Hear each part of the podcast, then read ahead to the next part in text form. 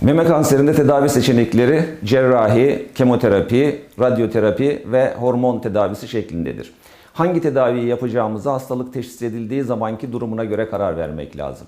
Eğer teşhis edildiğinde hastalık memede sınırlıysa, meme dışına yayılmamışsa ve biyolojik özellikleri iyi ise e, öncelikle e, cerrahi tedaviyle işleme başlarız. Ancak teşhis konulduğu zaman e, meme dışına taşmış bir tümör söz konusuysa ve e, özellikleri de e, agresif tümör özelliklerinde ise o zaman e, vücudun başka yerine yayılmış tümör hücrelerini öldürmeye öncelik verip önce kemoterapi uygulayıp kemoterapi bitiminden sonra e, ameliyat uygulamak daha uygun bir yaklaşım olacaktır.